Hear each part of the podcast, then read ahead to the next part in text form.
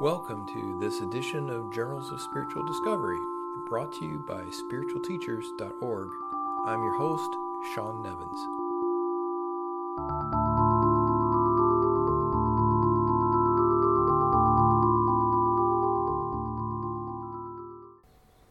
Hi, and welcome to this month's edition of Journals of Spiritual Discovery. Just wanted to read you a poem from my new book. It's called Hydroglyphics, Reflections on the Sacred, and it's a collaboration between myself and Phaedra Greenwood. She did the photographs for the book. And this one is called Frost Revelation. The end begins like this. The self etched like a delicate line of frost across a clear and deep expanse pauses by the power of will, and is held by grace until a tinkling bell of light, robed in clearest white, melts all thought and sight. What seemed a sense of lack, a darkness so compact, reveals a golden find at last. Yet, what is the source of that? He asked. The mind racks itself to explain, rises even higher to remain, and finds a dazzling dark that contains all the worlds in its reign. A blackness on high, a thundering stillness to the eye, a world of gods, another land, holding all in its hand. Yet, what is the source of that? He asked. The minute unwraps its plenitude, eternity unfurls its grasp, and serenity lets go its mask, while all that ever is or was or will be succumbs to infinity. The sense of dreaming drops, and the rhythm, the everlasting rhythm of being, stops. I hope you enjoyed that. It's a good book. I would appreciate it if you could pick up a copy of it. It's available on Amazon, of course. Again, it's called Hydroglyphics. It's not hieroglyphics, it's hydroglyphics. Hydroglyphics.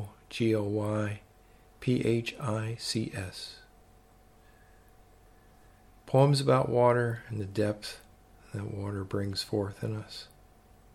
You can also get a copy directly from me if you just go to spiritualteachers.org, check out the menu, and you'll see my new books are there. And you can get a signed copy of that one, as well as my book Subtraction, directly from me.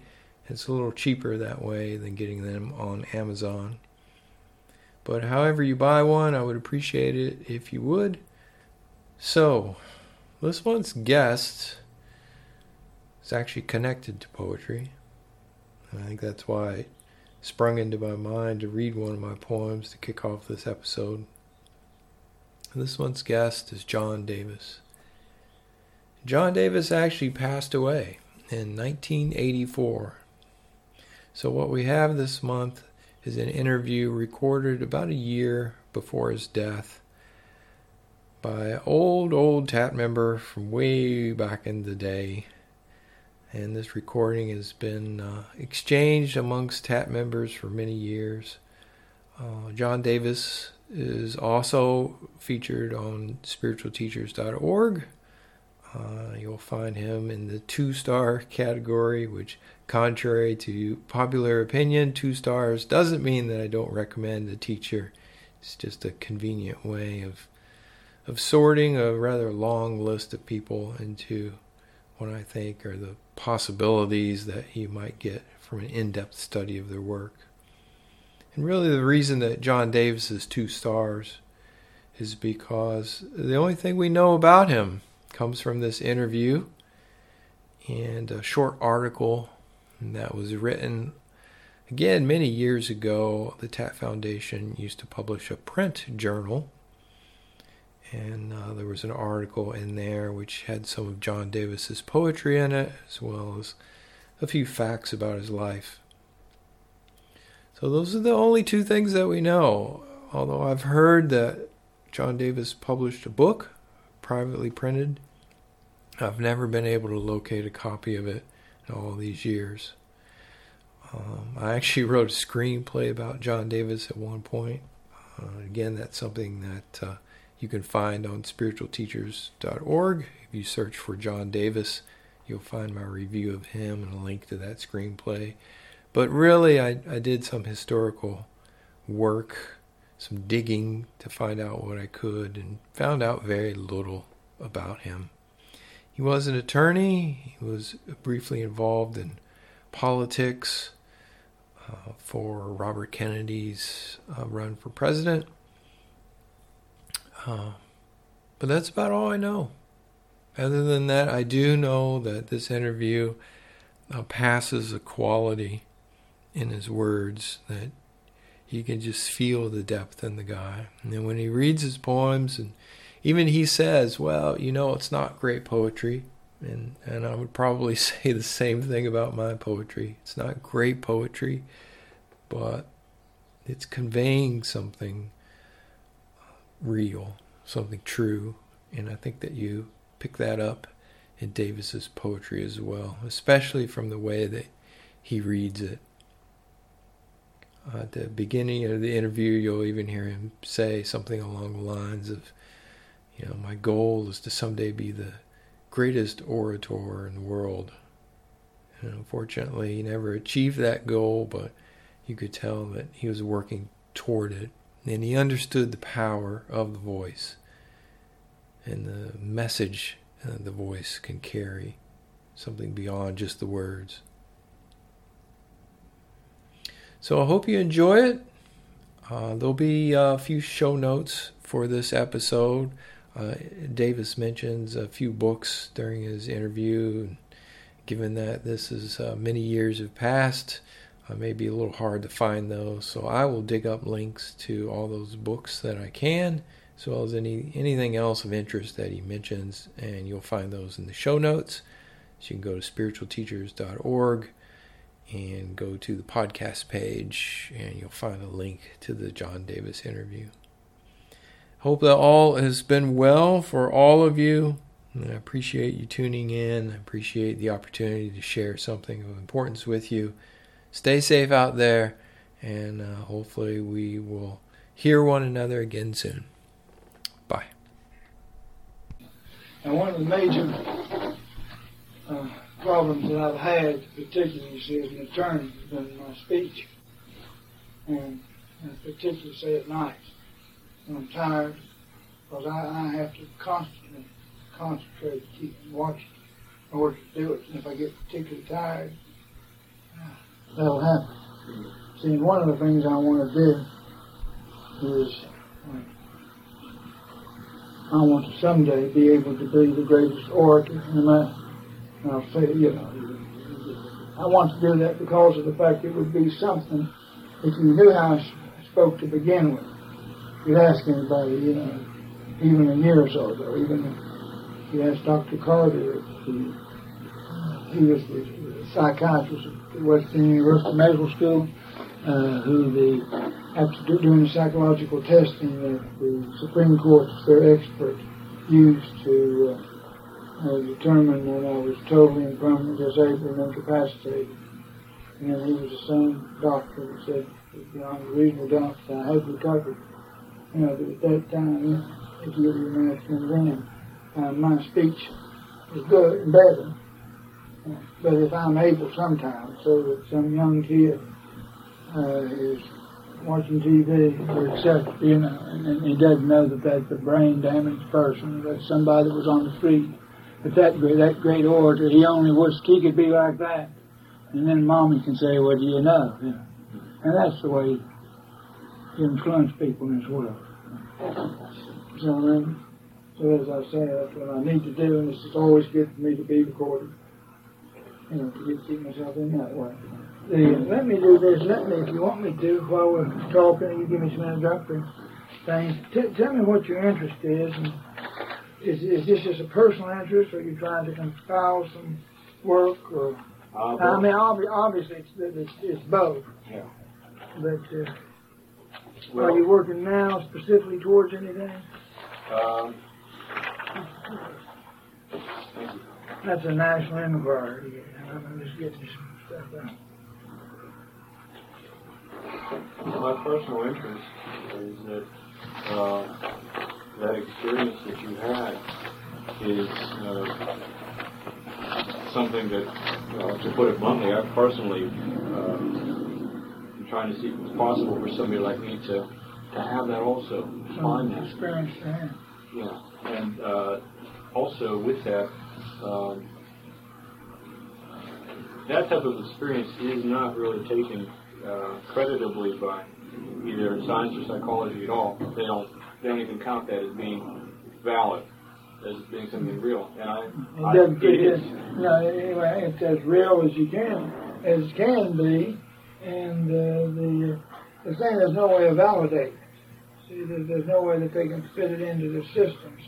And as a consequence, I started to say, and then we got sidetracked coming in, is that in many ways science and religion have now reversed themselves from the time that Galileo, see, stood in Padua, and with these tall-hatted,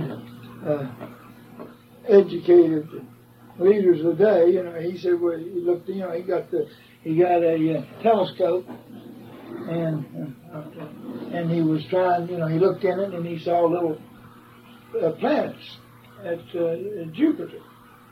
And of course, if this was the center of the universe, the planets would go around the Earth as Jupiter went around the Earth. But he noticed that the planets went around Jupiter. See, not a great observation. Well, with that, with that little experiment, that destroyed the whole heliocentric, geocentric concept. See. And if you remember what he said? He said, well, you don't have to believe me. Just get down here and look through that telescope. And they said, we're not going to look through that. Right. I just got through reading a book. Got to write this down. Because it's probably the latest, best book on what we're talking about and on the fact that science will not accept these things.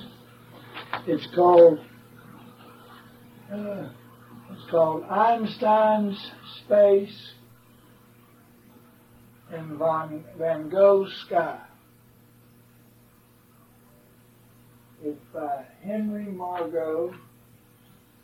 He's the one who wrote the book Scientific Nature, Reality, Wrong Science. I think he's from Yale.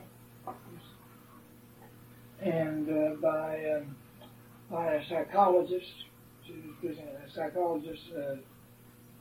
Lawrence LeShan. Just that. He's got some books on alternate realities. Are you familiar with that? Yeah. Okay. Well, and Henry Margot, he wrote probably one of the best books on explaining the scientific paradigm. And the book's just out. And they were talking about who's the great scientist, the German scientist, late 19th century, Helmholtz. Helmholtz.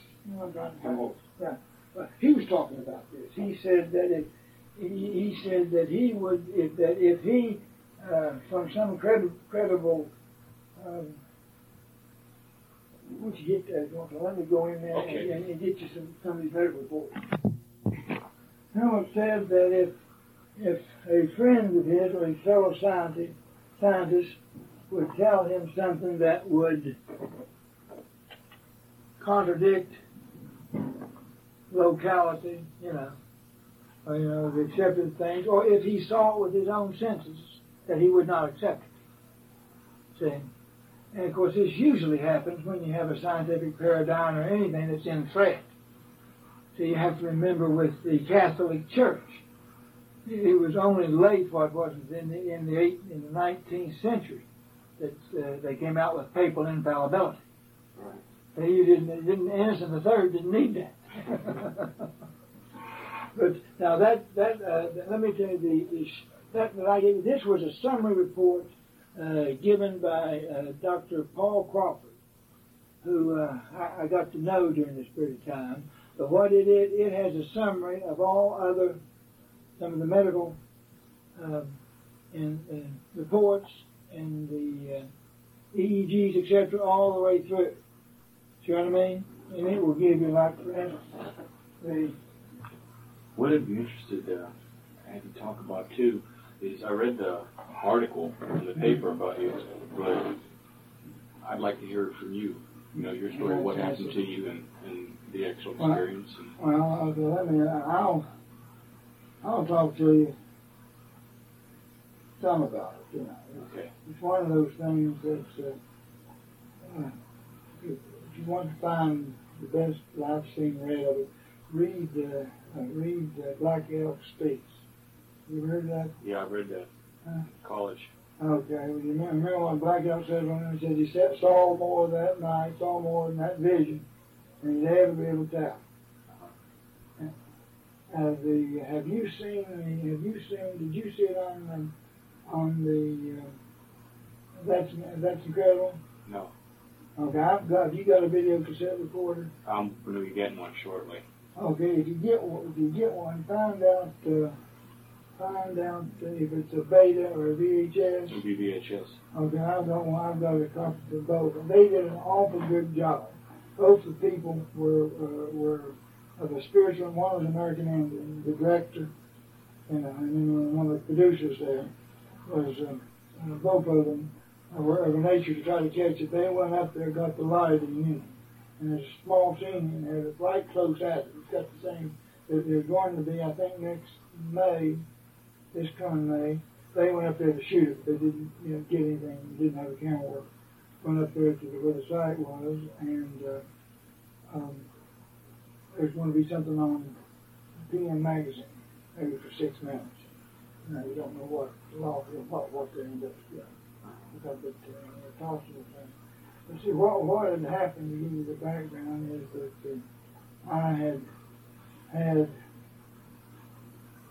you can see, progressively degenerating circumstances. I had finally, during this time, I had lost my family, lost everything. And I had a friend, Dr. Edward Lewis, who hasn't been maybe the most successful, but I had known him to begin with, and he would let me come up and talk to him. Yeah. I was in charge of him. Medical partner. Appreciate that. Yeah. And so what had happened is I had finally on my birthday, July the 12th, the Supreme Court had entered an order permanently suspending my license. And I knew they were going to, because I know I had to fight. I didn't have an attorney, appointed attorney, didn't have anything. And I had been arrested in jail, so I was in front of the judge, Judge Haye, down there. While I was down there, they served me and taken my license. The governor and I were in my 40s. And that was and I had fought awful hard to get license. When I was young, I had been born with a pretty high IQ, and I had always pretty well taken care of it. I've always read well. It was an awful blow for a long time for me to ever admit that was wrong. See, because that was my crutch. I always knew that other ways that was very strong for me. And I was a highly intellectual person. As a consequence, I was a person who mysticism, which is mysticism, it didn't make any sense. It doesn't look different. And I tried to utilize, I would try to intellectualize my emotions, other things. I'm exaggerating to limit myself. And Dr. Carter, I'm sure, would tell you that. Personality, I probably forgot. And see, I had then lost everything. The one thing I did have, and then I had to acknowledge it. And so, what happens when your license is suspended? It's suspended indefinitely, but you can once each year. At intervals of not less than a year, you can apply if medically your conditions change such that the suspension can be lifted. Mine was so that they said that I couldn't function outside the institutional setting, and I wouldn't be institutionalized. And one of the things I tried to do was I was afraid partly being put in jail, but primarily being abolished. Yeah, whether that was correct, whether, you know, and certainly there were times when I was paranoid, you know, and certainly there were times, you're probably too young to remember, but my law partner, Governor Barron, that was the governor that had the last political organization in the state, and that was the governor probably went to jail. And they had in the late, in the 60s, we had in West Virginia a combination of Watergate and McCarthyism. You know, the red bait, when people were just hounded, you know, just unmerciful. Both of which were true. But, so anyhow, as a consequence, I went up to see Dr. Lewis, to talk to him, and he would treat me as a human being. Very often back then, at the time, I remember times I've had people, doctors, to push me to the ground. You know, I had one psychiatrist push me to the floor one time. I screamed and I couldn't control myself. I get these seizures, but they wouldn't bilateralize. You know, so I'd be in it. It's unbearable pain. And I remember I was trying to get him to do what, I don't know what. You know. And he pushed me to the floor, and he said, "You're animal anymore. If you go up Highland, if you can afford it, I don't think you can. You know. Go up to the Spencer. You know. I used to think that I'm not an animal. And I had the notion, perhaps all Charleston can't be wrong, you know. And maybe I'd be a healthy animal or something, you know. So anyhow, so I go up to see Dr. Lewis, and he was talking to me in the daytime, and I had been standing up at the graveyard. And all my life has infrequently frequented graveyards, because I found a place of solitude. When I was young, I would go up there, and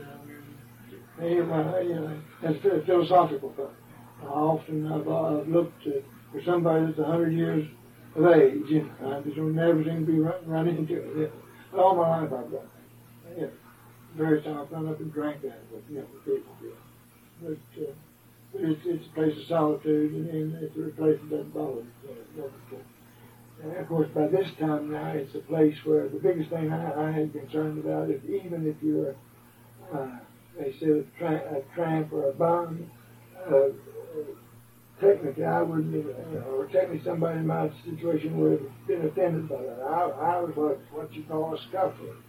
A scuffler is not a bum, but a bum's given up.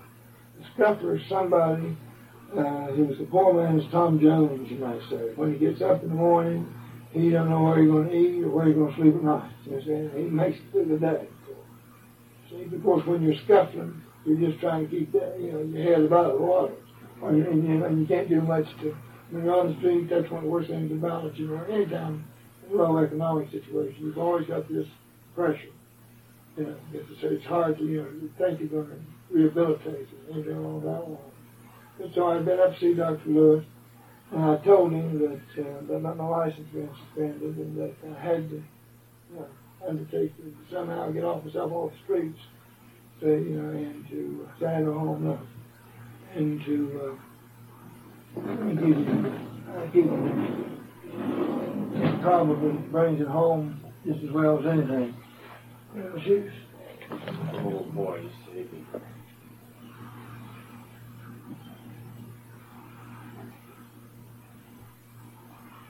And I still have a styrofoam rubber thing. I call it my home. That's what I slept on. But that's probably better than anything else gives you. Those feet, those shoes were there, and probably somebody was in there walking.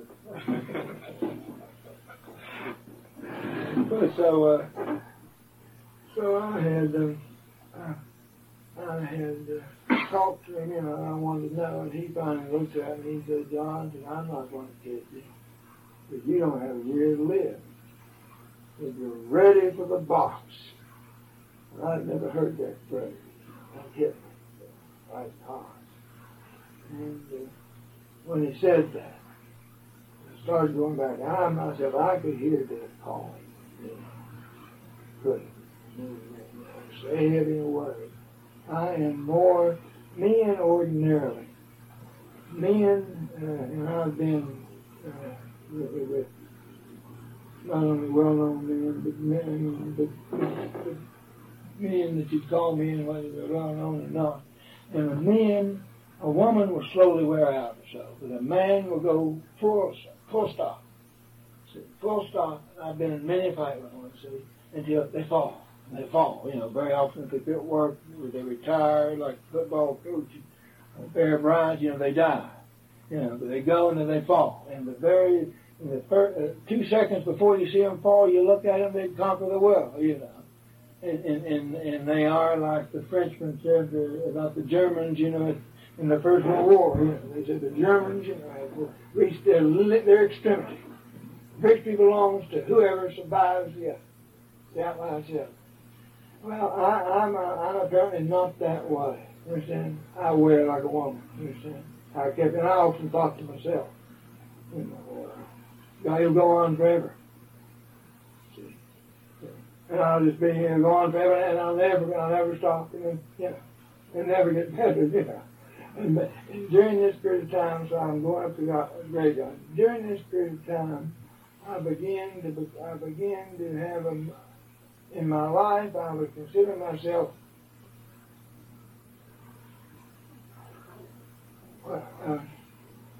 atheistic, but ways. Sometimes I used to have this saying that I would ask somebody, "You believe in God? If you say you do, I don't. If you say you don't, I do." Yeah, but I had begun to become aware of a force. I'm trying to put it together now. So you see, I mean, over the years it'll take me some time, you know, to be aware of a force in the universe.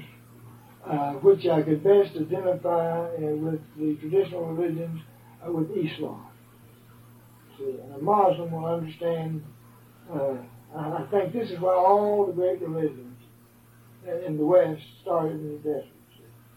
But there's one thing about the desert, see, you risk meeting God. You can't hardly help but see it. There's not much out there, but you and him. And I began to become very much a sense of that. Beforehand, I felt the guy as a stranger and afraid in a world I never made. I didn't particularly feel that I was afraid. I felt that there was no sense in talking about truth and justice and beauty and these small things unless you admit the big things in life. And one of the big things in life seemed to me that there was no personal afterlife. In any sense, and therefore there wasn't any personal God in any sense, which would put me either an atheist by Christian concepts or a good Buddhist. See, but my feelings were that it was an alien world, and that the world was alien to man. Man made civilization. You know, and life was, as George Santayana said when he was criticizing Henri Bergson, you know, he said, "What is this law of Voltaire? You know, that a few degrees temperature wouldn't remove from the universe." See, and it's slowly become to me. I used to recite that all the time. I remember that. And what is this? It's life. It's force. Then I happened to start beginning to occur to me, but it is just exactly those degrees. So that's the other end of the story. And where I beforehand, you might say, again, reconstructing this not just for tonight. I'm reconstructing in my life to understand it. So that's why I remember that. I think you might say, as somebody as a polytheist, I was a polytheist. You understand? I never thought of just one alien force out there. Yeah, it was just an alien. It was just a Newtonian universe. See, in a Hobbesian world. Although I had these feelings, I felt that if I used to say it this way: if God didn't write the Sermon on the Mountain was written.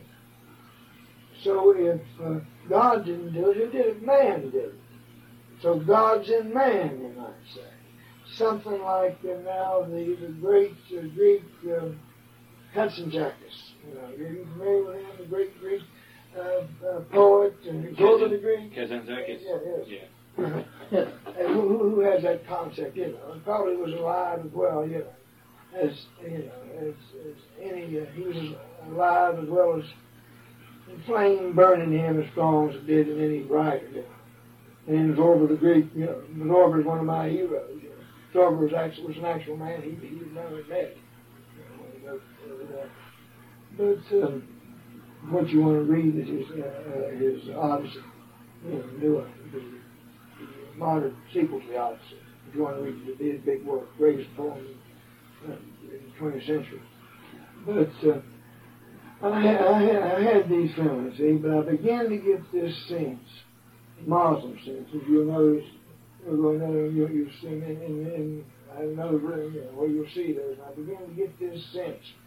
And I think you begin to, and later I'll explain to you, is in this experience, what I began to have, and I might write it out for you, so you might I have to talk to them, get a feel for it, and see how far I'm going to, and how far I'm not doing, and how far I feel I go. It's a profoundly sense of other. See, of other than whatever I'm identifying my own personality with, see. And by this time, my personality is pretty well beat down. You see what I mean? In terms of, I was pretty realistic on it. You have to remember that one thing, some of the studies that they've had of depressed people, they noticed that depressed people, of course, do not see the future as bright as optimistic people. And you'd say that is, the reason that they do not see it properly or correctly is because that they're depressed. But they found out that depressed people see the future much better. It's the optimists, see, who do not see it, and therefore survive in it. See, and pass on their genes to other people who don't see the future, see. But there have been some scientific, and I can give you some sites on that later on, some scientific studies on it. Very close to it. It's not just something that Ogden Nash has come up with. But anyhow, so what I did, I went out to the graveyard, I'll get you the videotape that they put that thing. I don't know what they do. Put that thing out on the because I don't think I'll be doing that many more times. It was a specific place. But if you get the one, they just it was magic almost the way they caught it in the That's Incredible Thing. So I was walking down there. It was getting late at night, and I was walking towards the older part of the graveyard, towards the part of field. I was thinking it wouldn't be very long. I'd be buried up there. And I wouldn't have to. Nobody know my name. And then you have to remember there was in me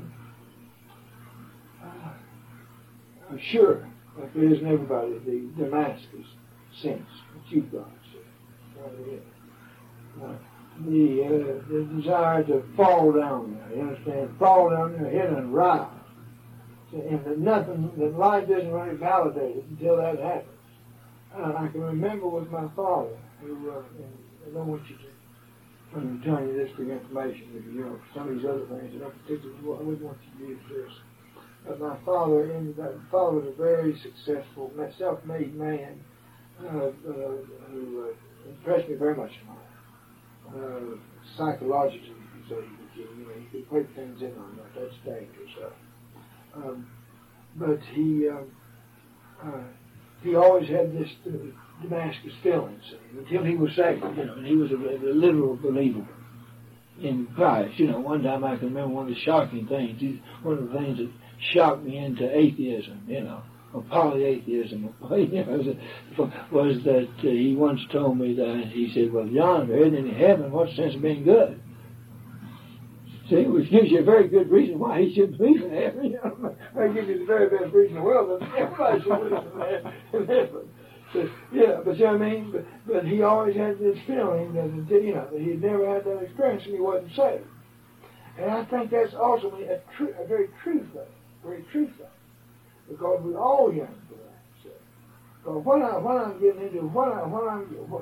I can best equate what happened to me, and I've come at it several ways, is traditionally been handled by what's generally called the perennial philosophy, the mystical tradition, which is found in all great religions. There's one good rule: the orthodoxies separate, and the mystics unite. But in this experience, you can see that. But as I say, I had a profound sense, let's say, of the other. I had begun to almost. This is the problem that you may find with the. It's partly the Christians are going through this guru thing, and I understand why the Christians are going through the gurus, because Jesus does it for them. See, but finally a man is going to be a man. Finally realized nobody else did for him. Between you and the big boy, I used to try to say, me and the universe, and we're using other terms, God's far and away the best, and most people begin to accept using that. But what I have done, let me just go through and give you some of the descriptions. I was walking down there, and there's an angel, big angel, 6, 7, 30 feet, and a cross behind it. And now we might go up there. We'll drive up on the way back. I'll drive up there pretty good feel for it. If the gate's closed, I'm short to you. I want to do that. If things are right, you might feel something. But, and I thought, I walked by there, and I thought I heard the word, listen. And stopped. And then, and I can show you, I then had a series of profound spiritual knowing, profound. The important thing to understand was that right at that moment, certainly there was a gnawing inside. I'm sure would have been. Do you know what I mean? Would have been. That I wanted out of what I was in. See, but there wasn't at this time. You see what I mean?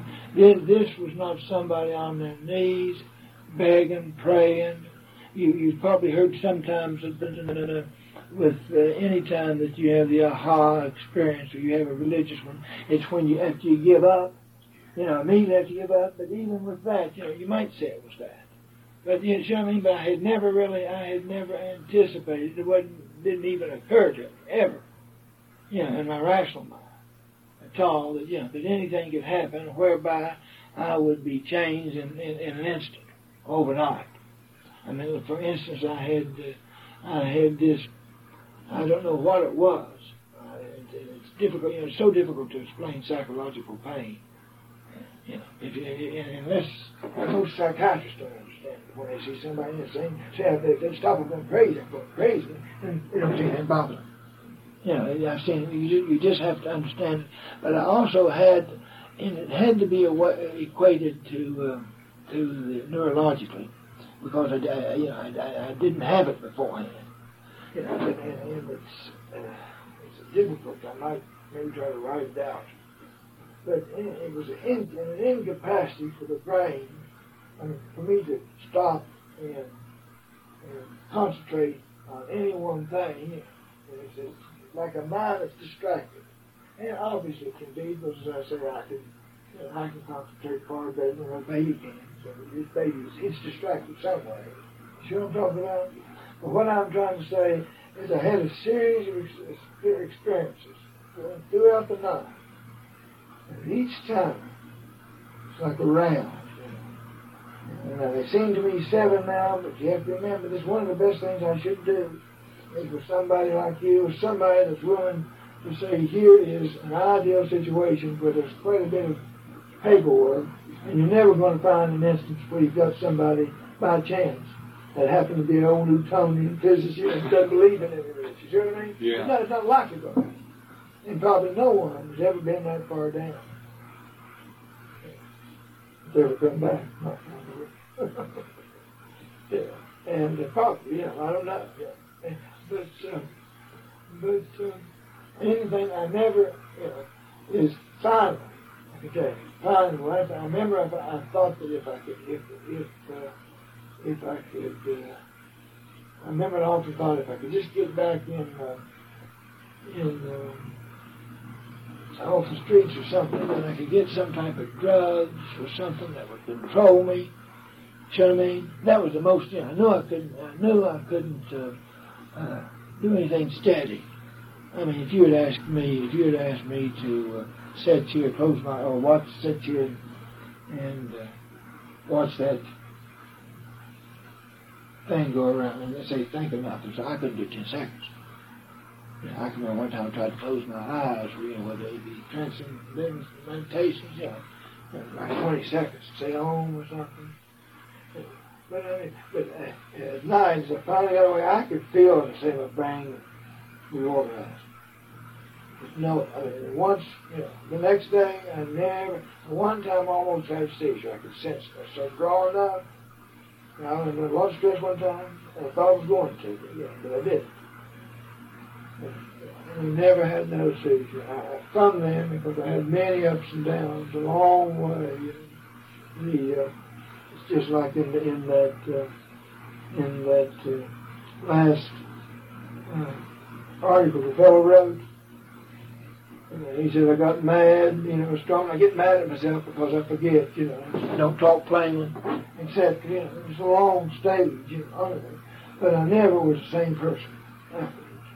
Once you have an experience, once you have it, it's totally authenticated. And also, I know this, I know you, it's a knowledge, and it's a knowledge that you're a part of the universe. That the universe and you are not two alien things. As some of the mystics says, it's a world out of which we cannot fall. See, you know, be not afraid of the universe. See, it's a sense of oneness. See, and also at that time a sense of being being in the grasp, you know, of a power much larger than me, and alien to anything I could call ego. I need you to talk a little bit to get words. I need words. I know what words you use, see, to get it. That's what I'm trying to do. See, we're talking to your nervous system. We're not talking to your cerebral hemispheres. Are you very well, who are your poets? I've quite a background in reading and study along lines of mysticism, poets. Have you ever read a book by Morris Buck called Cosmic Consciousness? Mm-hmm. Right, that's excellent. That's one of the first ones out, you know, now. But on the thing that they've got things in there. The things about, remember when he says, and everything was all right, yeah. It was perfect. So that's right. I mean, there's things in there I can nod. No fear of death. Yeah, and everything's right. This is, you see what I mean? Everything's right. Cancer, you see what I mean? Cancer, everything. The things that used to bother me. See, the thing that used to bother me was the old nonsense, you know, if there is a God, he's the God of cancer, you know, maybe I ought to be on the devil's side. See? Maybe I want to strike you. See? No, but now that thing I know, see? The sense of the light. You know, that's probably the chief one, the overriding light I have. There are some things that happen to me that I can't now see. When I mentioned about 7 experiences, I now have been interested. You know, I really should have done this even beforehand. You know, and I shouldn't wait any longer if I'm going to set it down. You know, but I want somebody to set it down and let's look it over. You know. And because of the fact that it gets to the point, and I won't be sure, I won't remember, yeah, in your own brain. But I can remember there's things like, I can remember shooting up, it seems to me. That's shooting up like a spiral in the universe. You follow me? I just remember this feeling, and I think it was that night, in an overwhelming sense,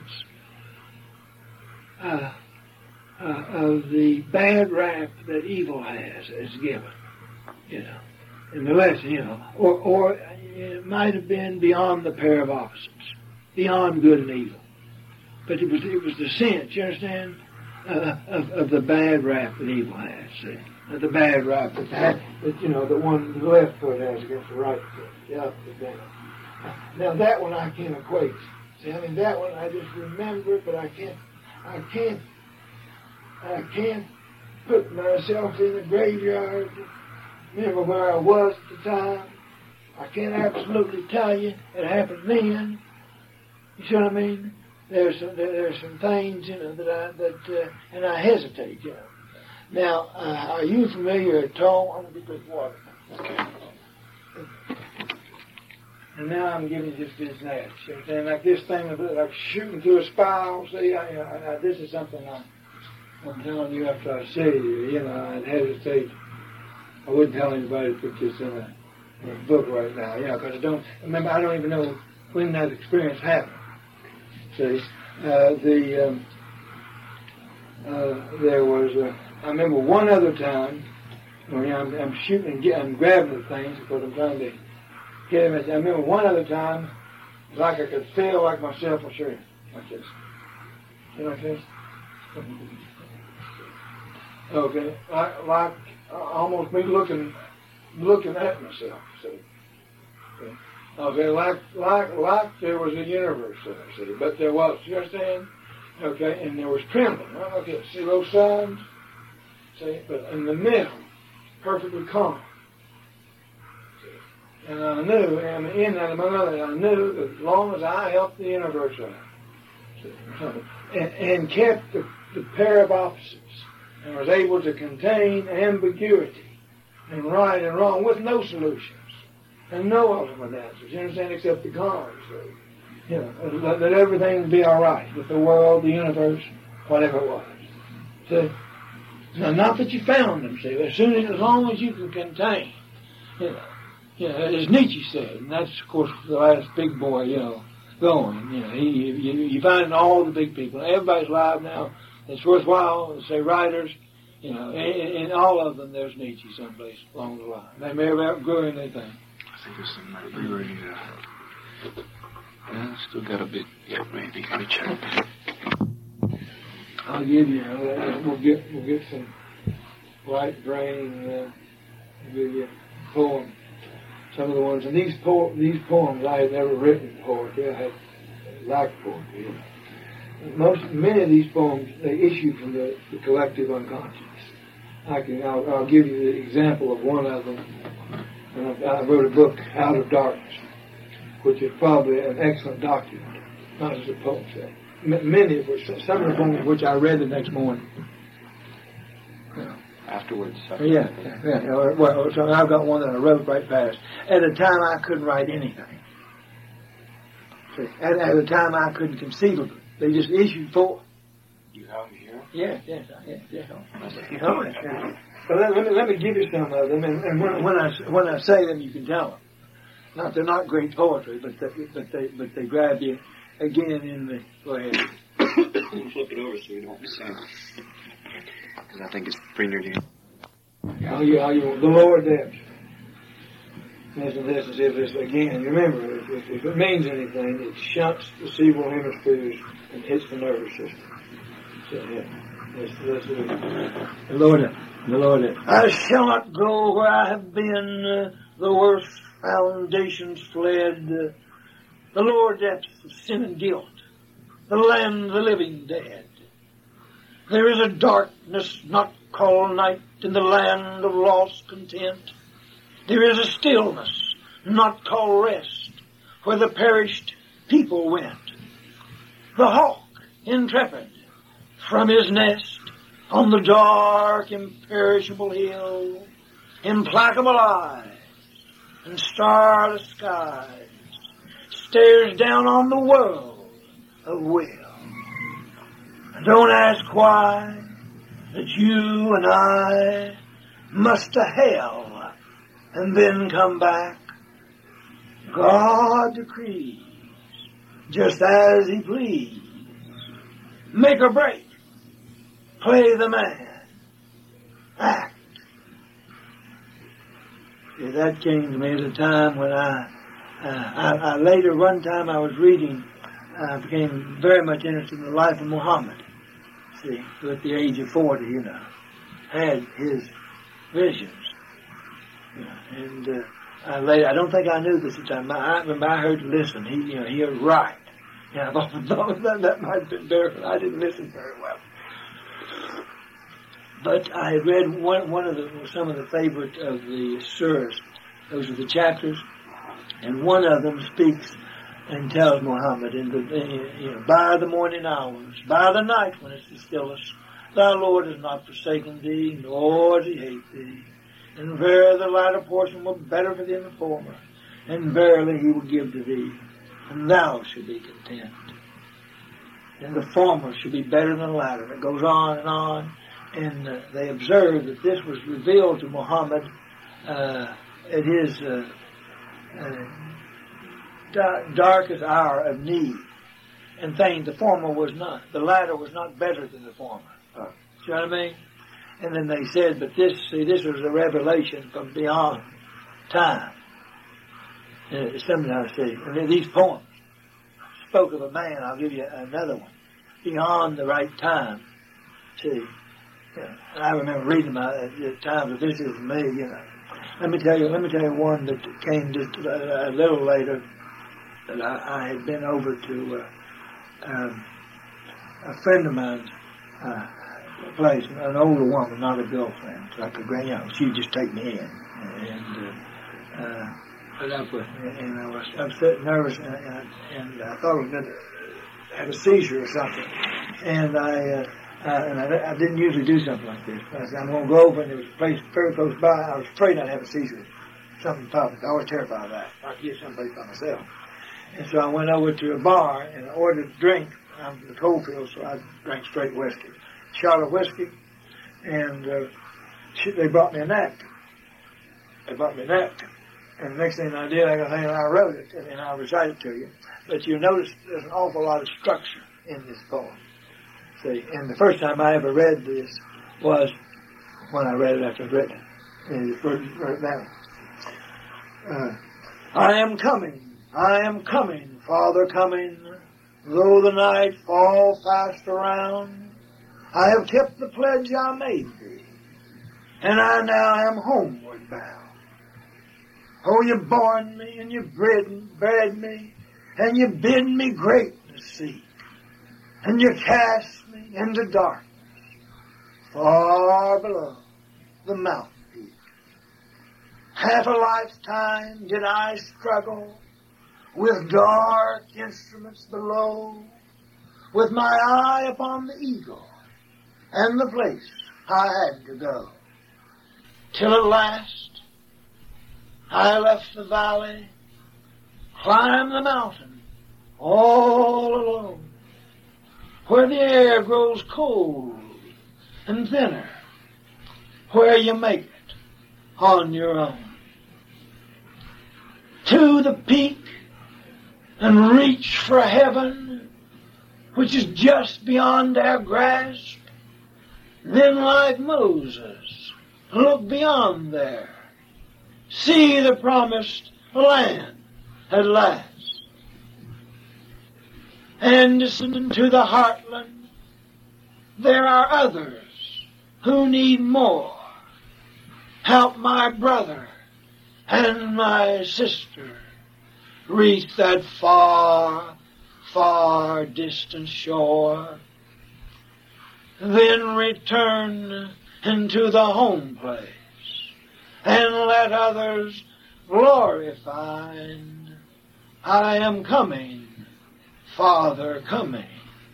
I have helped a bit mankind. See, it's not a great poetry. There's a lot of structure to it. I think how simple the language is, all of it. Let me give you one of Bobby Kennedy, who I was probably as close to as any, certainly the Kennedys. Bobby was one time talked to John Kennedy, and wanted to know why he ran for president. What was after him? And they usually you have to know these people. I mean, you get to know them as human beings. You know. And I said, it's that Honey Fritz. This was the the yacht that they had, say, you know, and Truman had one. He says, that honeyfish, you like that honeyfish? You know what I mean? And one time he told me, he said, just see how far you go. But Bobby was after the stars. Like he was his father's son, something like my father was. I always wanted my father to say, old dog Trey. Oh, well, old dog Trey, one time, you know.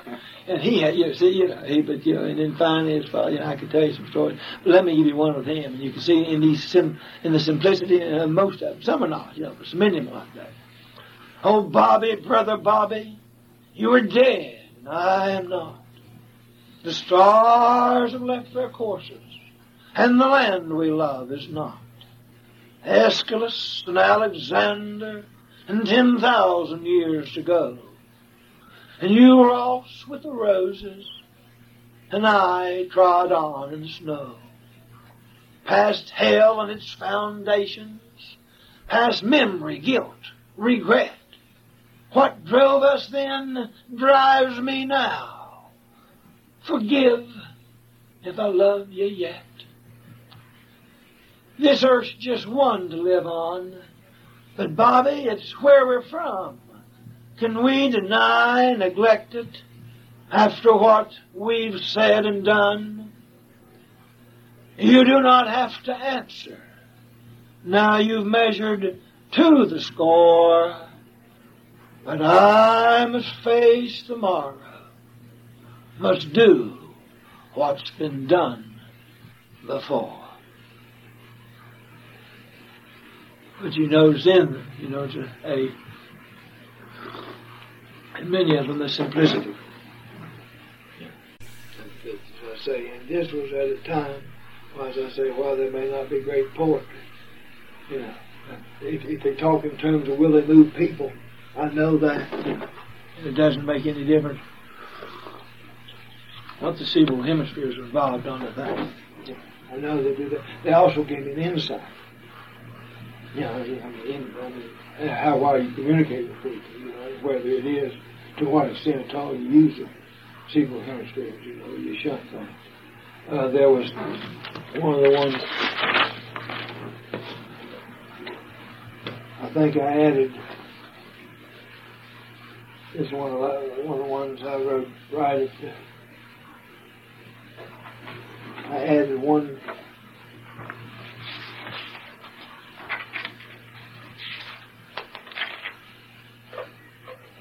One stanza to this, I think, David.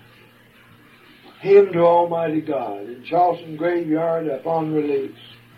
Hail moon, hail sun, hail sacred tree. Yeah, I'm still intoxicated. You can see I didn't get I'm close to where Buck was here.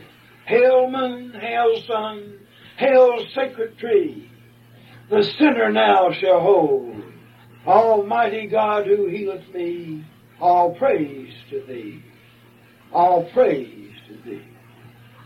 For thou art one, I know, as thou art there above, but many in a sheer below.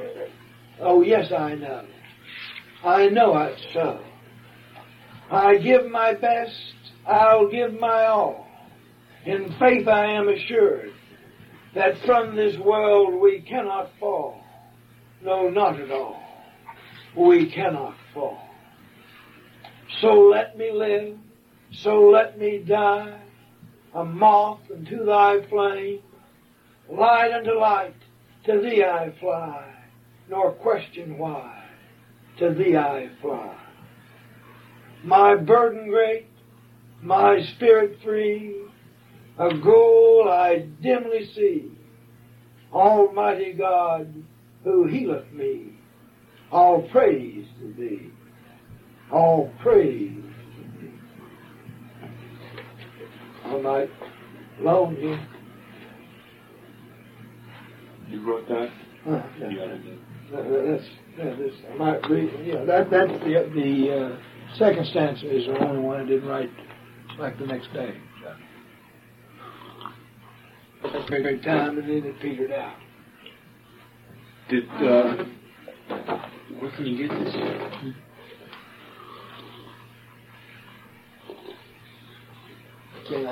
I might loan you that one. You want me to loan it to you? Bobby posted that. Well, I can get a copy, yeah. I get, when I read the article, it said that you said you didn't get a sense of mission other than being a human being from that experience, but yet I hear in the poems you read and all that that there's a need probably I did get a sense of mission. Probably that's not the thing to say right now. To communicate it to the people. That comes through in what you're saying. Yeah, well, you see what I mean? But maybe the thing is not to say, because it's just like the spiritual experience. The beautiful thing about it is it's the most pragmatic thing in the world. Try it, if it doesn't work, if I can't get to you, if you don't feel it when I say the poems, you don't have to pay attention to it. And that's it. But the worst thing I could do, particularly, say, with the Charleston Gazette, if you read the same article, let me show you, give you an example. The same article. I was going to ask you, since that article had gone out, I don't know when you gave that to AP or whatever, but I was wondering, had you received any, I just called you up out of nowhere. Right, and look, with the Gazette, that's how much they cut it down. Yeah. Yeah, they really chopped it. Well, but you have to remember, I was very strong, and they considered I'm part of a very corrupt organization, and I was an unrepentant. I never turned state's evidence or said that I'd done something, and they happened to know. They did some very naughty things. But they put it in, even it is on page 13 or something. The fellow that wrote the article called me up. He said, "John, I believe you now." I said, "What's going on with the Gazette?" But they did little things like this Dr. Carter, who would if Dr. Lewis said something about me, you'd say, "Well, John, you probably write that." Yeah. But I couldn't write Dr. Carter's script, or else I wouldn't have written the one when he said that was totally and perfectly disabled. Yeah, but he said in miraculous recovery, they said recovery. But you have to remember on these things. One of the big lessons I've learned in these things, if you start talking about lessons, is that there's nothing fails like success, nothing succeeds like failure. You learn with the power of options. You learn to do like with the Chinese sometimes in diplomacy or something. They watch for the roll. They watch for the yin and the yang. See, to turn, when nature is with you, see. And I know this. After this last thing came on, I just discovered just in time in my intuition.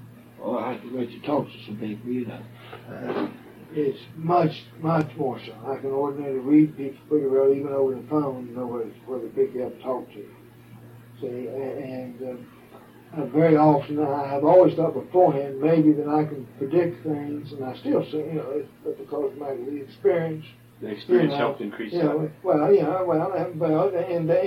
that, if you notice, I still can laugh at myself pretty well, probably always will, I probably have to take myself too seriously.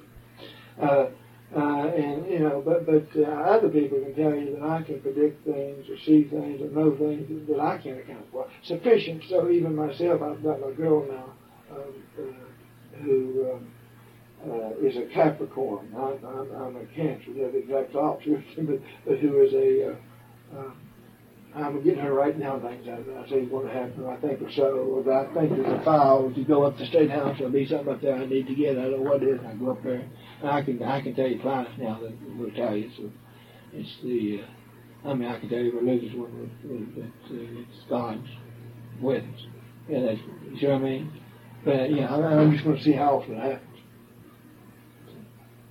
There's a lot more sensitivity. But so much of what I do is I say, let's get back to the yin and the yang. Is the role. You understand the pair of opposites. That's one of the major things. Understand that there's no such thing. There's no joy. There's no up without down. And the bum ran. So this is why the god Sheba. Sheba Nataraj, dancing Sheba. You sing like that, the 4 lines. Sheba.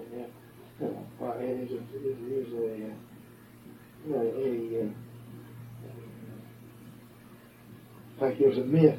Let me tell it to you. There's a myth in India, in Mahabharata. It should be the myth of our time. And it involves, of course, the gods and the demons. And they decided that what they would do, they would get the elixir of life. And so what they did is they took the great cosmic serpent that wraps the earth, see? And they took him, they took the cosmic mountain, see, and they wrapped it around, the serpent around it, with the demons on the one end and the gods on the other. See, they started milking, churning, see, the great cosmic ocean, see, for the elixir of life, the honey of eternity. See, and after they had churned for 1,000 years, a poisonous black mist, smoke arose, which always happens. Any time you go into deeper realms of power, you first find the Adolf Hitlers, see, before you find the creators, the Julius Caesars before you find the Augustuses, the Xi Jinpings before Lin Pang. Always you find the negative aspect, always breaks forth first. Here, the destructive before the creative part does. And so this mystical black smoke. And so the great work had to quit. Great work had to stop. And so they said among themselves, who of us will absorb this miasma? See, who will give of themselves? So that the work could go on. And Shiva was a great yoga, master of yoga. And I said, I will do it. So Shiva went over, and he just breathed in, and he just breathed and sucked in all that miasma, that mist, that poison. But by yoga, he stopped it, and he shrugged. Not like Adolf did. He didn't swallow it. See what I mean? See? He stopped it, and his throat turned blue. And over in India, he's been called Old Blue Spoke ever since. See? And so then, with that, and him still around, so he's stopping it right there. You know, no God written down for him, but the way great work went on, see? They churned Shiva right with him. See? And then pretty soon, some pretty wonderful things happened. The moon came up, the sun came up, and an elephant with 8 trunks came up. You've seen those, yeah. You know that. And then finally, the elixir of life. And that, for me, that's the a myth for our time. See, we have to learn that. See, it's to learn through self-control, self-discipline, to take on and give yourself for humanity and absorb. Of course, but not like we've always done beforehand, you know. Whether we either conquered darkness, and in all the good boys around, or in the American version of it, we do it and go into the West, we die ourselves, and we understand that we absorb it within ourselves, and that the evil, much of what I found, much of what I've been able to do after this experience was not to project so much, but to realize how much of the projections are outside, and how I'm not a knight in shining armor, and it's all white out there, and these are all bad boys doing things today. So I mean, how much that is in one of the poems is lesser war with an army, lesser war with an enemy, greater war with yourself. That's where the battle's fought. For tomorrow's hero, the battle's fought within him. That's the great battlefield. Let me ask you, because this occurs to me right now, do you have any ideas how someone like myself or anybody could get to that point that you got to? Well, the first thing to do what you're doing right now. Follow your fascinations. Dream in them. Let me give you an example in this thing. Now we're talking on the thing. Now you might say to me, I want you this part remember. This part don't erase. But I just it came across to me last week. and I would like to, particularly for religious people, in this PM magazine, I would hit the people. They wanted to get in a little on the spiritual aspects of it, and I didn't. I said that I don't know, that what occurred to me, I didn't get into much, that I don't know whether I was brain damaged, I was hungry, and I was under great stress, and I don't know whether or not it was caused by the fasting, and then I just suddenly realized that, it may be true. What if it isn't true? That Jesus literally died on the cross, literally descended into hell for 3 days, literally arose and ascended into heaven. It may or may not be literally true that the Egyptians went into Egypt, fled Egypt, went down through the waters, after the wilderness went into Canaan. The resurrection and the Passover, they're celebrated on the same day. They're the birth and the death of Adonis. It was celebrated 4,000 years before the Israelites ever even came along. See, what difference does it make what that experience occurred? What caused that experience, or where it was, or whether I actually saw it, or whether I dreamed it, or whether I've reconstructed it now, or whether I'm making it up. What is important, that man in his soul goes into the abyss, goes into darkness, into death, finds something, comes out with it. See? When you find that, and when you find that, it doesn't make any difference what happened yesterday, or what's going to happen tomorrow, or what the world has for tomorrow. Let tomorrow take care of itself, and them that want it, find it. You've got today, now. And when you live in that here and the now, a certain centering takes place. And then anything like that. That's the experience. And if you look for it, you'll find it. Or, as you'll soon find out, if you don't find it, God finds you. You don't search for God. God finds you, find it.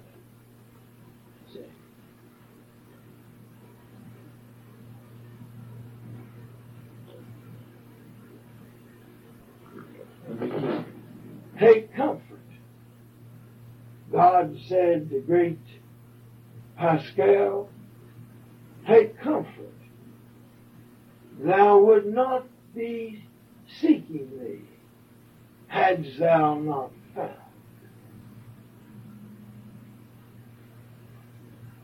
You will find in the search for all your fascinations, and engross yourself, I would say, with paradox. With the pairs of opposites. I think as you do that, you have to go beyond them, But my experiences, as I say, was an experience that I didn't achieve, that I didn't have thrust on me, but that phrase is on, helps out, But it's an experience, and it's an experience when I can read things from Buckle, and I can say, yes, I understand that. Remember, I told you, like with the lights, all that, and that's usually, I can't say. You say, and I like that. That'd be a nice idea. And I'm afraid if you'd asked me a couple of years from now, I might have seen it. I often wonder, why don't you come back and keep this recorded and see if I can remember. See? Yeah, but it's like the thing, remember the thing I told you about this? And the shooting through, and this is beyond words, but it was just something I was telling, like I was shooting through a style, the thing I would never forget, was the bad rap, was to vindicate evil, or you vindicate bad. I said, I can't, to try to say it, but I can't put down, I can just remember this, that I have this, when did this happen to me, I can. I can't, I just know that experience happened. I don't remember when I first remember having it, and I don't know how I could have conceivably had it. I don't know where I could have been. You know what I mean? There are things like that, that I associate with the thing I told you about, the pair of opposites, and much of it are very simple little metaphors. There's something to metaphor. There's something to it. See, because it takes, you know, there's something to metaphor as against simile, you know. There's something to that it takes you to see because it points. And remember, you know, as the Zen say, you know, remember if you crazy the finger point at the moon, don't stare at the finger. You know, look at that moon. So. But in that experience, you can, as I say, I mean, I have a sense, you see what I mean? But of course, it's such an overwhelming, you have to remember, you go through something like I've been through. And to the extent, that I'm more so mentioned to other people, you know, it'd be pretty hard for me to go back and buy me another 13 airplanes. But, so I mean, I might be afraid to, you know. But you know, to buy a car, you see what I mean? But to the extent that I do it, I pretty much plot my own path, you know. You know, it's got to be, I know you have to conquer yourself, I have to get myself out, because remember when you start out, you know, particularly in Charleston, West Virginia, you have to remember here's somebody who didn't lose their license because they were crooked. Lost their license because it's crazy. Brain them, you see. Well, it's pretty hard, see, when you're going to get people to come back to take that. See, this is one of the things where, with publicity, is sometimes, like with the Gazette or something, you have to go from the outside in. See, in America, you know, Max Weber, you know, the great German, he turned the century. He talked about the charismatic personality, you know, leadership. You know, it's the biological thing in politics. You know, the appearance. You know, they call it the charismatic person. You know, but one of the ways you do that is because of our perhaps genetically, and I'm talking on now social biology, and our primate thing. You know, attention. You know, if you get attention. See, the one thing that you're in trouble, say, with the law or something, if you can just make enough noise and get attention, if you have those capacities, you sometimes can get out of it. See, if you can do that, you know, the attention, and sometimes with myself, you know, yeah, I mean, I made partly with this, you know, get the attention, you have to watch what you do with things, because a pair of opposites get you right past the Charleston, West Virginia. But you know, it's first to get myself out of the darn thing, then, you know, then do something with my life. I have very definite things, and I know definitely what I would like to do. I know what a life's work I'd like to do. I know one major thing. Yeah. I've things I want to do. I've already made written speeches for, but that means, you understand. And very long. One of the things I did that will help you very much. You might read. Get Joseph Campbell. Have you ever heard, won't you write his name down? He's a mythologist. He's the wisest man ever going there. He wrote with 1,000 Faces. It's in a paperback book, Joseph Campbell, Myths to Live By. Get that, read that. He's written a thing called The Mass of God. Think of myths as other people's religions. Say, spirituality. And that's one of the first things that I did when I came back. If I would tell you the unbelievable coincidences, things now that have been verified, you know, just goes on and on. Sometime later, I can tell you with the. Let me give you an example. You ever heard of Jean Houston? Yeah. She does seminars. Okay, well, you know, Jean's one of the big people going, you know, in the world. You know, if you want to meet 10 top 20 interesting people, I wouldn't have any questions. You'd be in it. And let me just give you an example. Remember, let me give you this one. I went to a seminar of hers, and I told this story that I'm about to tell you. What we did, we celebrated the Asclepian night. You know, the god. Remember in Socrates, in the death, Plato's death, when Socrates dies, he says, "Our cock Asclepius." Remember, well, that's the god of healing. He'd been healed of life, you know. But anyhow, but what they so we reenact these things, see, and this, you know, it's revolved various ways. And one of the last things you do is everyone dresses in white and you sleep all commonly with, you know, in head to head and foot to foot. And then you have a great dream, and the great god of Asclepius wishes you a healing dream, a healing of the pocketbook, of the soul, of your hopes, whatever it is. But one of the last things you do is tell miracles. So whenever I told this story that I'd been about, and I had finally, I had thought, well, what am I going to do? And one of the things, what am I going to do? Because everybody told it's hopeless. And see, the big thing got me, I knew brain cells could regenerate. And I knew that I essentially knew how it progressively got worse. So, this is the mind, I push it down. So, and my thought was, even when I'm talking to the doctor, it was almost like whistling in a graveyard. I'm going to get out of here, get on my, get off the streets, get in a place, but what am I going to do? So, what's my step? How am I going to recuperate? How am I going to do it? What's my plan? I'm a very practical person.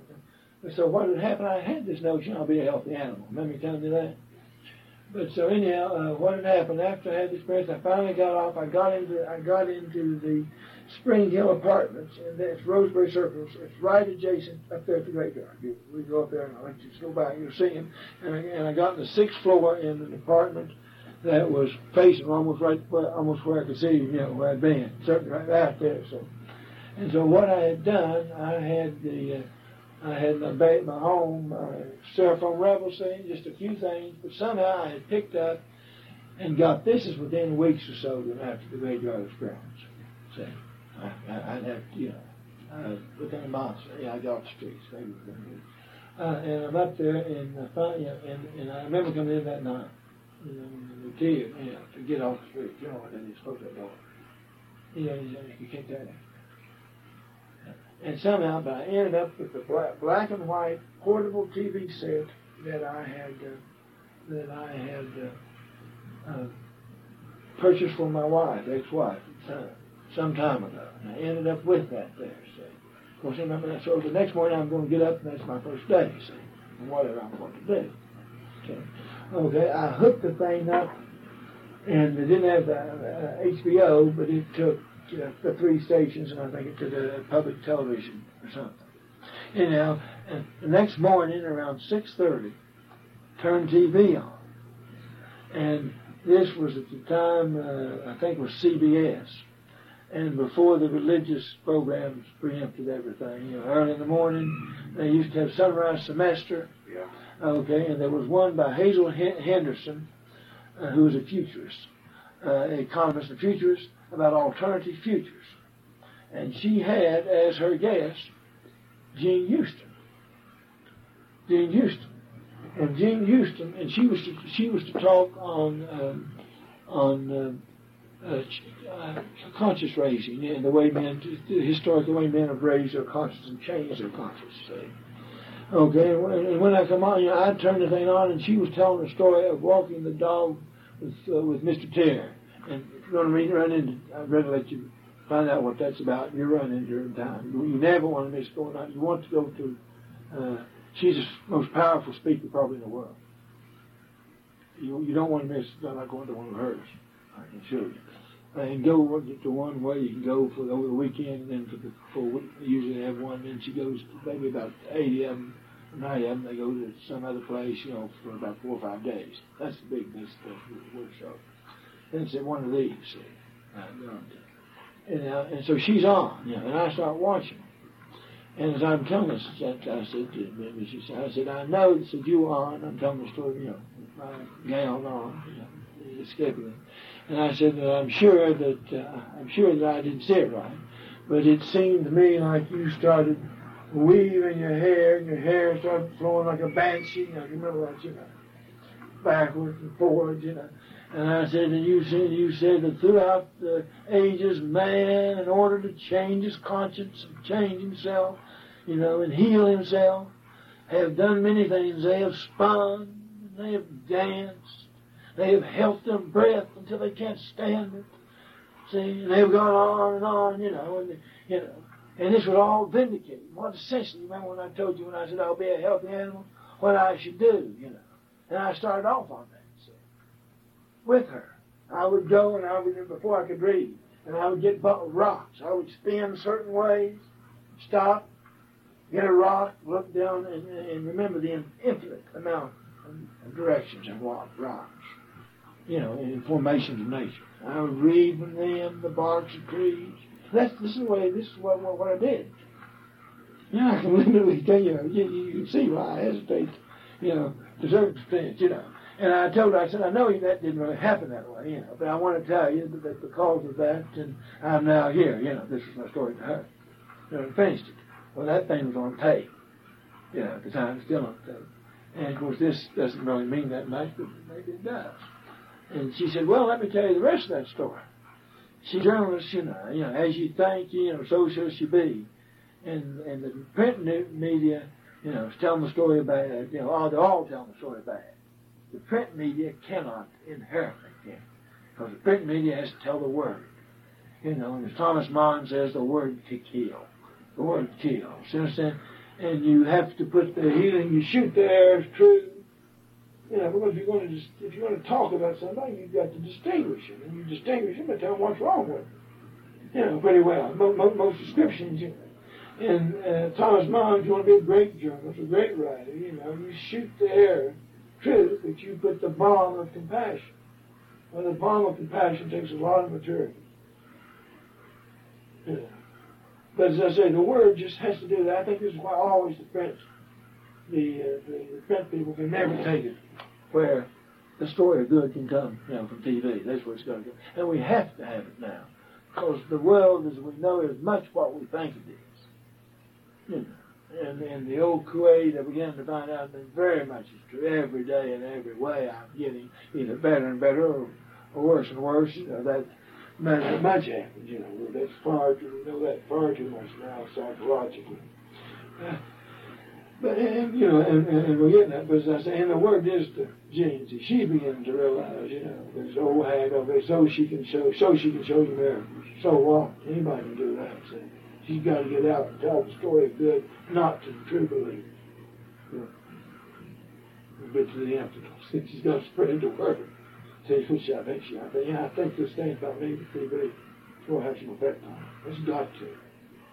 It's the big reason why I want to get my voice. You know, when I say I want to be the greatest orator, that's really even with the word. You know, I want to be able to do it. Across, and I know I can pretty well. I know you have to. I know your voice has to have very much resonance in it. In order, it's something connected with that. I know unless you're doing that, you can't get across to it. And if there's a certain resonance, you know, and if you can train the person in a vibratory thing in there, you can begin to communicate. And then when you listen to that. When you listen to the what we've talked about, it won't make any sense. You know, and you say, well, that was fascinating. See, but one thing you can start doing, turn it over to where I started saying the poetry, where it trains you, see, and it'll pick up again. I know, you know, there's some keys that I've discovered. I know that. I know that. I begin to see him there, you know. And I think, He may be, and this monk's concept, see, was great. And many people felt that at that time St. Francis of Assisi was the new man. Now, not the way we think of him, see. See, you have to remember, St. Francis of Assisi was almost the last, see, of the Europeans who attempted to work the thing out within the system, see. When it was Luther and them, you're tearing the whole thing down, see, over Galileo, see, everything, you know, beginning to tear the whole structure down. St. Francis of Assisi tried to rebuild Mother Church. Remember when he was in there and said, rebuild this church, and he thought it was his local church and you had to build up. See? But you had that. I think very often, though, that age has come upon us now. I'm going to get back to what we said on the you know, the Aquarian age. If you remember, the Pisces are two fishes. You know, the Christians accepted this, good and evil, you know, bad and evil. You know, let me have that book for you. And, you know, now the Aquarian ages. If you think about it, the Aquarian ages, which is hailed by Pegasus, you know, the wing, that hails the Aquarius age. And if you remember, the Aquarius is the water bearer. And if you remember, the water bearer is what we think of the unconscious or beyond good and evil. And you see the bombs. You see, each of these things, see, they have symbols. Tell us on the thing. And when I said the thing about the bad rap, another word, it's a stronger thing that didn't fill the, was the affirmation of evil. That's a stronger. It came, if you hear this, this is full of symbols. Full of, you know, going to get messages from it, says. And when you read it, if you read this, the more you read it, and remember, much of this came from the collective unconscious. So, you know, you can learn as much as I can from it. You know, I mean, it's called Athanatothel, agnostothel. It's the old Greek for the unknown God, taken to St. Paul, you know, came and saw the unknown God. You're reading the Greek. Okay, now. This is the tone, the beat of this. I am the voice of the symbol. Listen, all you who would know. Parsifal, Merlin, and Wotan, wandering Jew and Negro, of the old king who is suffering, wounded, powerless to die, of the stone grave where the hero meet to plan ventures on high. Aged old child of the mother, cleft spring where madmen must drink. Lo, heed the voice of the symbol. Listen, don't ask, and don't think. Now ends the age of the fishes, darkness at war with the night light. Pegasus brings water bearer, ridden by Elkitter, the black knight. Kitter, the loner, the stranger, Gog and Magog he'll defeat. There on the plains, Armageddon, comforter, self you will meet. Conscious, redeemed by unconscious, left side of brain by the right, secret of the golden flower, marriage of day with the night. War not for me in a Vietnam, damn not another man's sin, seek not for me in the heavens, I'm the still small voice within. That's one that I didn't hardly write, did I?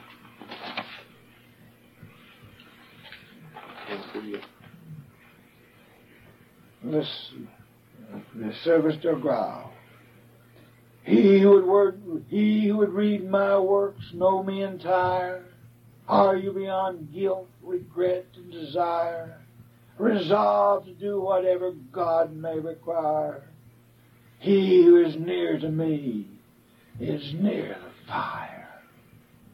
Pursuing true self higher and higher, your life to stand as truth and dim the fire, to be the people's great simplifier.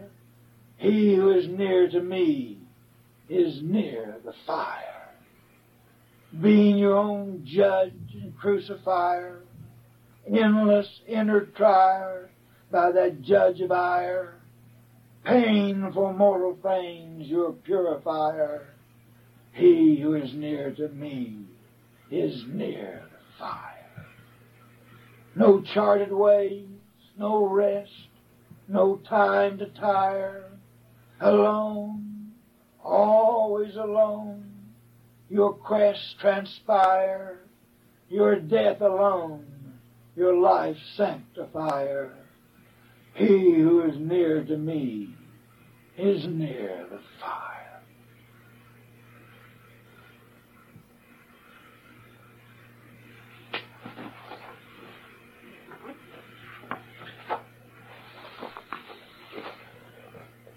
But you sense the thing. I have no doubt that when I think of myself often now, I think of myself very much as a leaf. We're all leaves on a tree. And that men did not come down from heaven, that the human beings sprung from the earth, with a bouquet of the earth, with the leaves on the trees. I sense that the things I want to do when I'm here, are not a sense, when you talk about power. See, power is wanting to do something, be something. I want to see things done. See, I think maybe I can see things. I think maybe another person, does anyone know to do that done? But what I want to see is to see it done. Things in my life I want to do. Things in the life to do. See, I don't have that sense of power trip.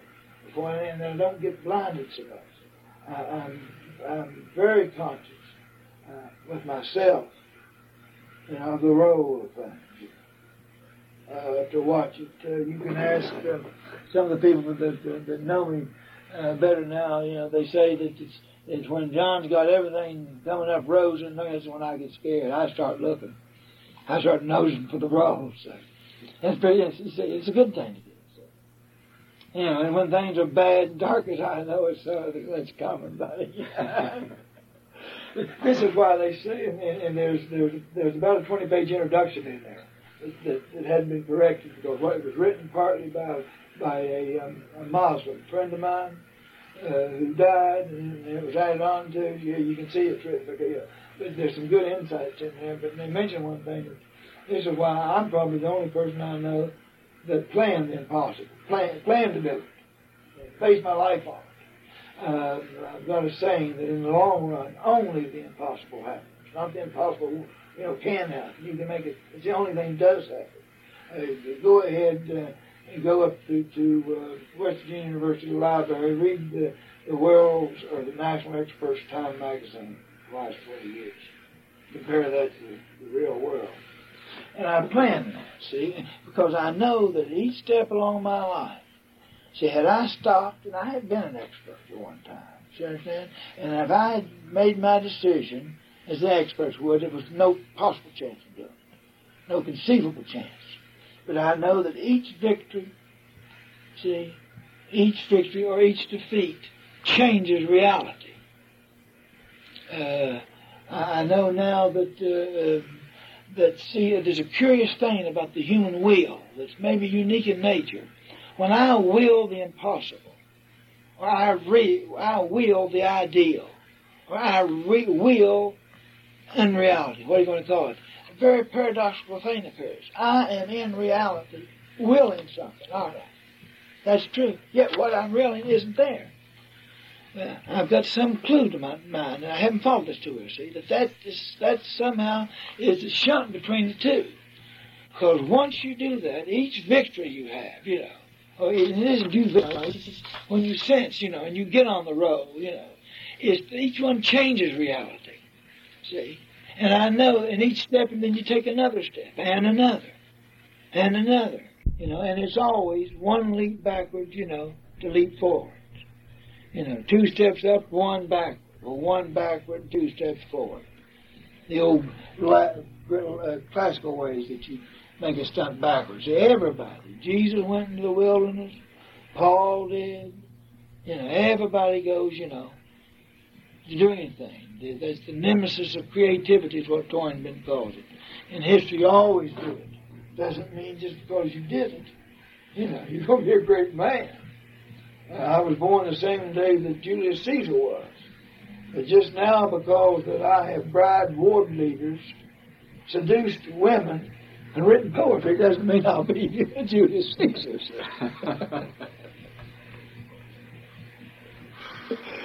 But apparently it's that way, you see what I mean? And that's where you get, But, of course, people like myself, I also know this, that I don't have any doubt that trouble's coming, you might say, that we're in a Kazantzakis world.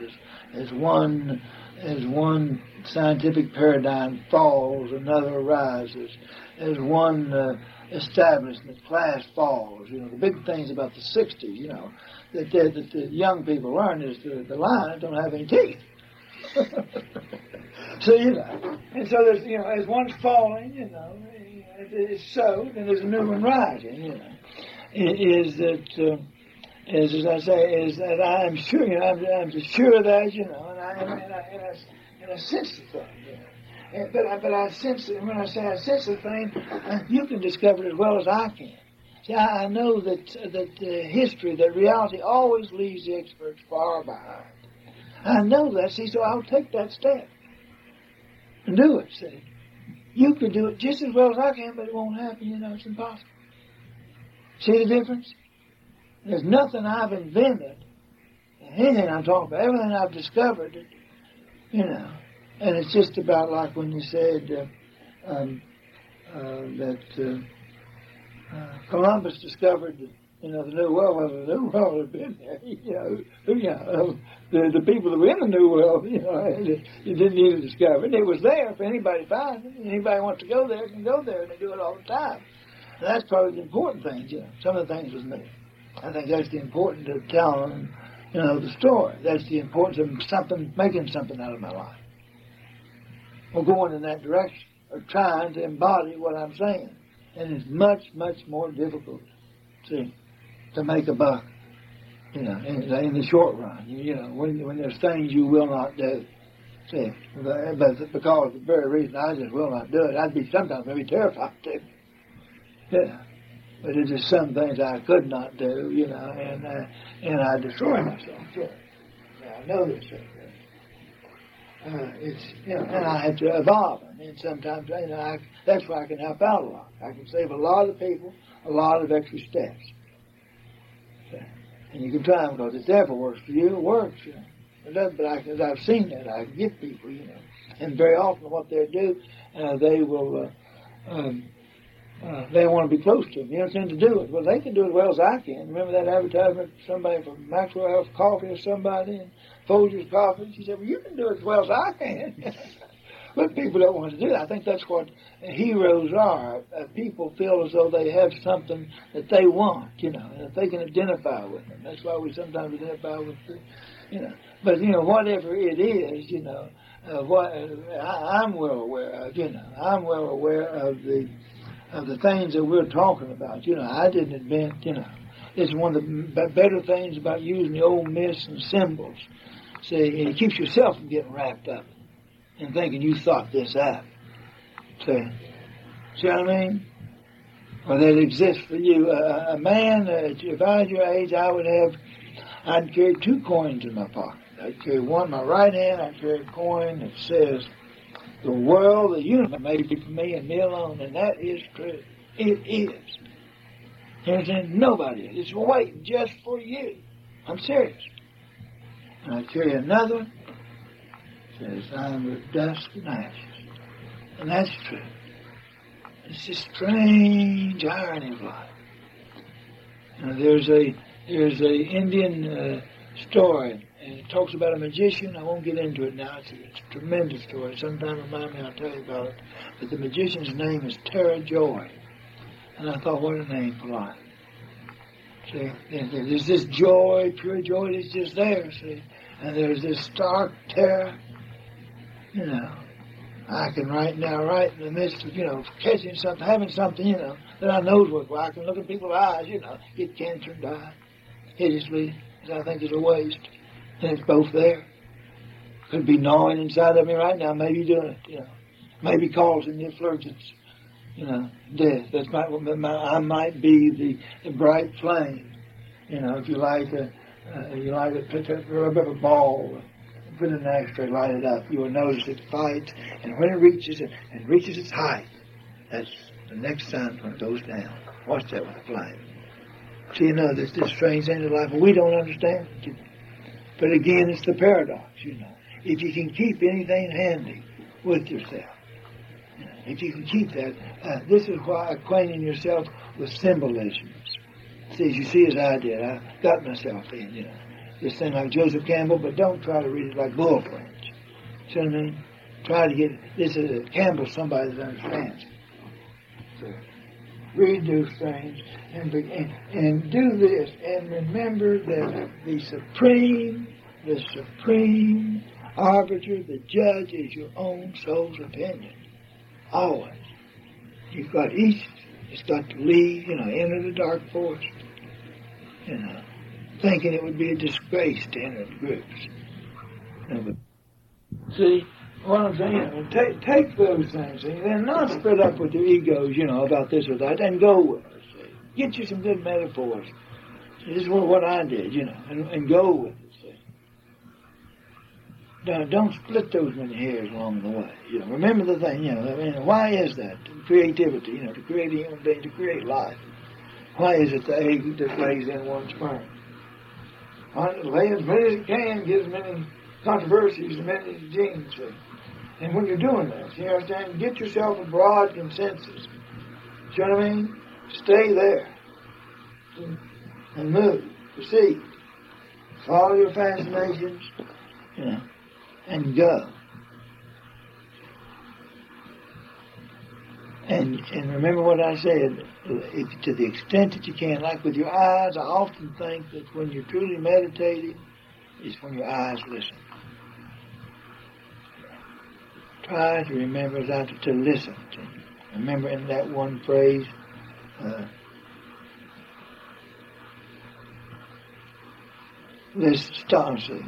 listen, don't think. The rooftop chatter probably doesn't mean much. I very often.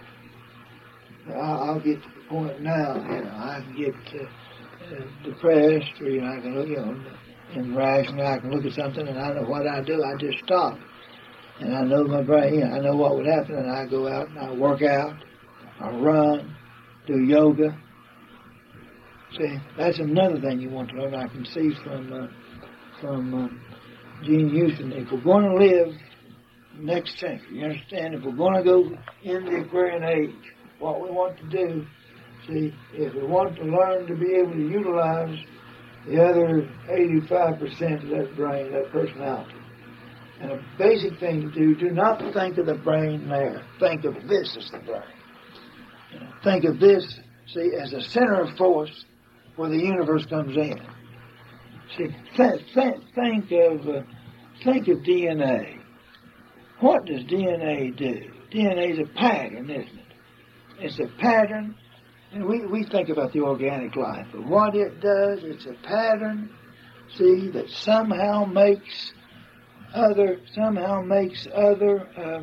organisms dig lime someplace, see, dig, or makes these other organisms dig this other inorganic matter, and it pushes them together and turns out products, doesn't it? And the DNA is just as inorganic as it is organic, isn't it? See? And think of yourself as that. Think of yourself almost as a center of force, see? And if you think of it as a center of force, all the center of force is, and get your Einsteinian physicist to tell you, center of force is a force only because of everything around, and that's somehow what the psyche is. See? And what you do, what you tune into, I feel certain that, say, telepathy is not so much me reading your mind as one mind, as a mind having a thought. See the difference? Some ways. Same mind. It's the same mind having the same thought. See, and I suspicion very much, see, it's the same mind that's had the thoughts over and over again. Takes on clothes, as they talk, it puts on bodies. As Brahma puts on bodies and throws off bodies. The same thought. This is why you can have the same idea. See, and this is where Aurobindo, is correct when he talks. We think of the world, see, as inorganic matter, is now finally beginning to be conscious of itself. See, one time I was running, and since I had moved in there by the graveyard, see, I had fixed up, it's almost a 2-mile drive. And I was running there one time, and I was going up the grade, and I suddenly I was aware of the fact that I am the present state of the universe. Right there, running, see? I am the universe. Everything's in me. See? It changes everything. See? It's the hologram. And I suddenly realized that. And I am the universe right now. Everything that's ever happened. As I began to, I had, forgotten or didn't know anything. I didn't even know they went to the moon. It's almost unbelievable to think I went through that. That was one of the lowest points. I didn't know they'd gotten to the moon. I remember one time seeing a picture. It must have been on the front of Time or Newsweek. It must have been, those very distinct pictures. I remember looking at that and saying, was that a mock-up? But it never occurred to me. And remember, I missed the greatest thing in the history of the world, the history of the universe, maybe, at least this corner of the universe. When I started studying, I was just mad for knowledge. And I began to realize that, to make me, the higher elements, that you had to have a supernova. It had to be, the engine. And I began to realize how one part of the universe brings other parts in. That's the big DNA out there. You see, that's the laws of the universe, that Einstein, that's just another DNA, And begin to realize that, put that together, see? And when you do that, everything becomes a metaphor. And you stop and say, what means I? And you can do that. Well, what does it mean to say I, not me, it? And what am I? What would I want to be eternal, immortal? I'd like to see the things done. I want to be sure that's done. That's got to be done. As I more and more see that, and I more and more sense that also is a strong sense I have that the spiritual concept of being made in the image of God, created in the image of God, or the spiritual man, is the man that survives. His survival of the fittest. So you have to remember, I am a survivor. How would I come out with all these spiritual notions unless they worked? And worked a lot better, than the Hobbesian world that I was down in, And remember my poem. Don't ask why that you and I must to hell and then come back. God decrees just as he please. Make or break. Play the man. Act. And why do I grab on to these spiritual things? When I'm terrified if I don't. They must inherently be powerful things. And then what we always have to do, all these times, we have to take intellect and experience, brains as far as we can go with them, see? And when they cease we must, see. We have to reach on the broader powers of intuition, the great wisdom of the race. See?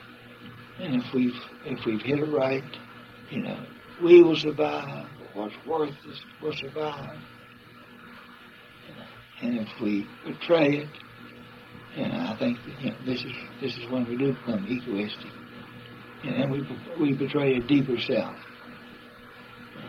and a deep truth. This is why, as I say, things that happen to me that times terrify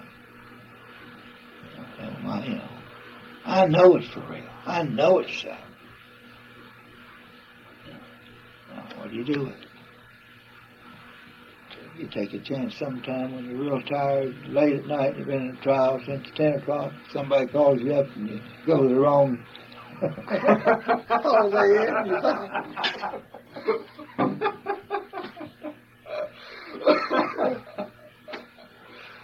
Okay, we better go.